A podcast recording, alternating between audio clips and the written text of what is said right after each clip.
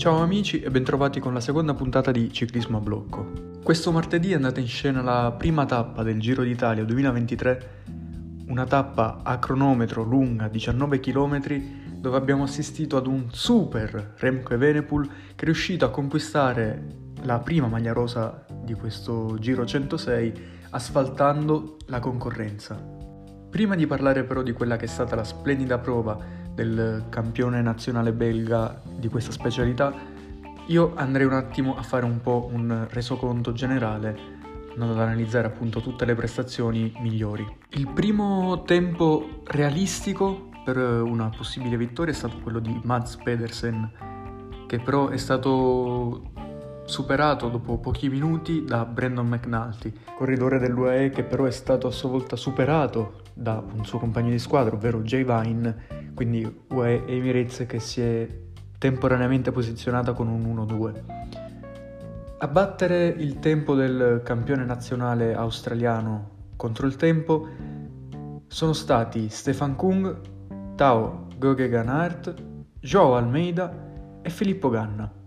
Il Pippo Nazionale ha fatto una grandissima prova a cronometro, arrivando secondo soltanto alle spalle quindi di Remco e Venepool. Diciamo che quello che è mancato è stata forse un po' di aerodinamica, nel senso che Evenepoel ha letteralmente stracciato la concorrenza, ha praticamente battuto tutti, ha fatto registrare un tempo record. Pensare infatti che il belga ha chiuso ad una media di 55,2 km h velocità stratosferiche. Il suo tempo è stato di 21 minuti e 18 secondi. Filippo Ganna ha chiuso in 21 e 40, ben 22 secondi più lento. Poi troviamo Joe Almeida che si trova adesso terzo in classifica generale con 29 secondi di ritardo sul campione della Sodal Quick Step. Tao Gogeganart a 40 secondi, Stefan Kung con 43 secondi di distacco, ma la vera sorpresa in negativo di questa prima tappa è Primoz Roglic che si prende ben 43 secondi dal rivale con cui dovrebbe lottare per la maglia rosa. Insomma, una prova di forza davvero esagerata del bimbo belga Remco Evenepoel. Basti vedere che corridori del calibro di Geraint Thomas o di Alexander Vlasov si trovano a 55 secondi, quasi un minuto in una sola tappa, e ancora il duro deve venire.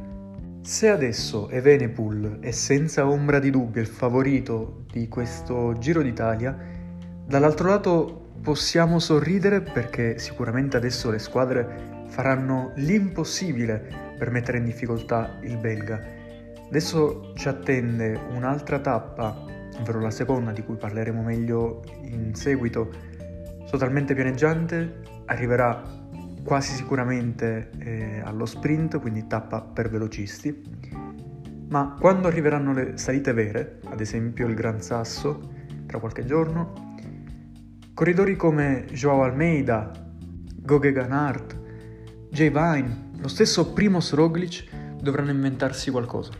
E Venepool dal canto suo ha già detto di voler tenere la maglia per tutte le 21 tappe, però adesso capiamo bene che volere una cosa, potere un'altra.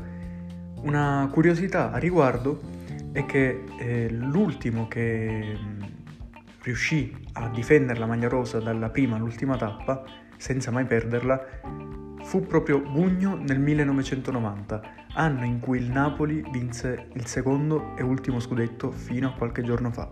Quindi, facendo un attimo il recap per chiudere questo resoconto della prima giornata del Giro d'Italia, vediamo un attimo le maglie. Quindi, maglia rosa abbiamo già detto e ridetto, sarà indossata da Remco e Venepool, maglia ciclamino indossata da Remco e Venepool, ovviamente non potrà indossarla, motivo per cui passerà sulle spalle di Filippo Ganna.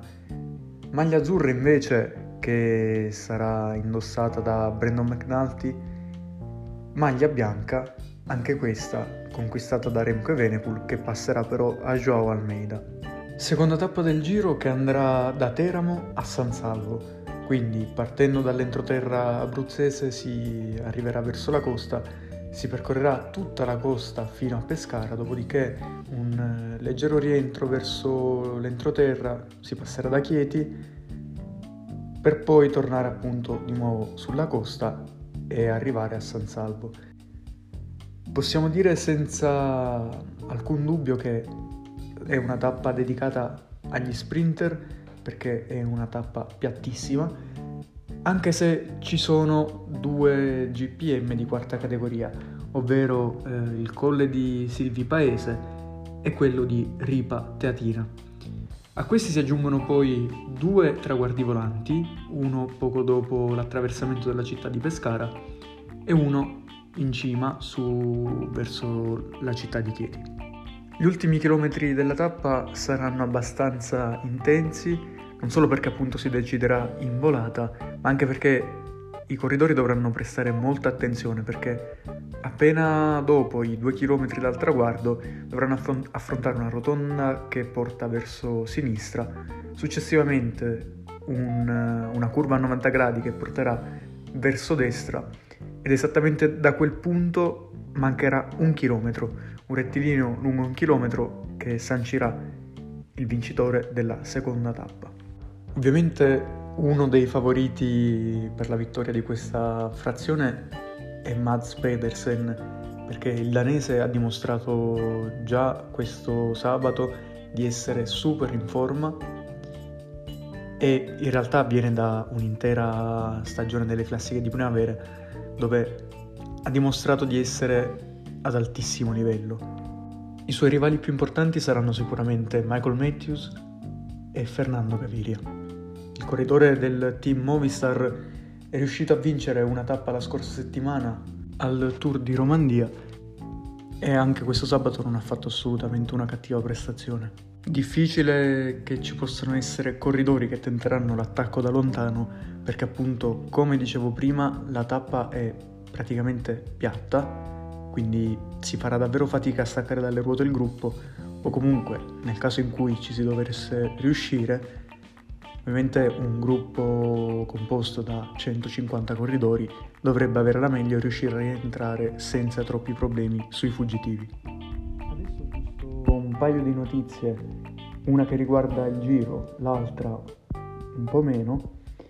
Partiamo dalla prima, ovvero che è in dubbio la tappa numero 20, ovvero la cronoscalata che porterà sul monte Lussari. Questo perché ci sono stati sostanzialmente dei problemi logistici a causa della larghezza della sede stradale, ovvero la sede stradale non è appunto tanto larga come si pensava e ci possono essere dei problemi per i camion, per i pullman che devono potersi muovere liberamente per organizzare quella tappa. E Venepool ha già risposto a questo problema dicendo sostanzialmente un messaggio chiaro e tondo all'organizzazione che nel caso in cui dovessero cambiare la tappa proprio per questa impossibilità, lui vorrebbe un'altra cronometro.